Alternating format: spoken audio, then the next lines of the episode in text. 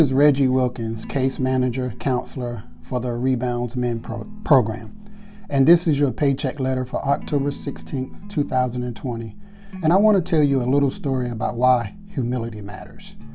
I recently took a day trip with my family to a place called Looking Glass Waterfall in the Pisgah National Forest in Brevard, North Carolina, about two hours from Charlotte. It was a wonderful family outing and an opportunity to get away since the pandemic. You can get an awesome view of this beautiful waterfall from the road, and you can get an even greater view of it if you take the stairs down to the base of the waterfall. However, the rocks at the base of the waterfall can be incredibly slippery, and there is a need for extreme caution while walking on them. Which leads me to the purpose of my paycheck letter.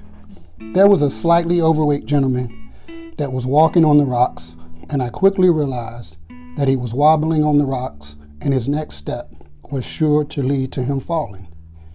Well, he took that next step, and sure enough, he started sliding down the rock like he was on a surfboard, and I quickly responded into action by grabbing him as he slid down, and I used all the strength I could muster to hold him upright so he did not fall. Thank God he did not fall. While, while I was preventing him from falling, I stepped into a huge muddy puddle of water that soaked both feet. At that man's point of need, I was willing to sacrifice my feet getting wet or muddy, or even risk getting injured myself to help that gentleman I probably will never see again from getting severely injured.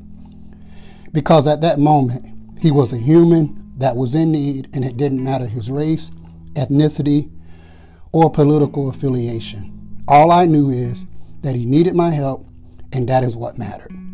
And to be completely honest, with all the racial and political tension and indifferences that surround us today, it could have easily influenced my decision to respond to that gentleman falling. My actions that day, and hopefully every day, were dictated by the scripture from Philippians 2 and 3. Do nothing from rivalry or conceit, but in humility count others more significant than yourselves.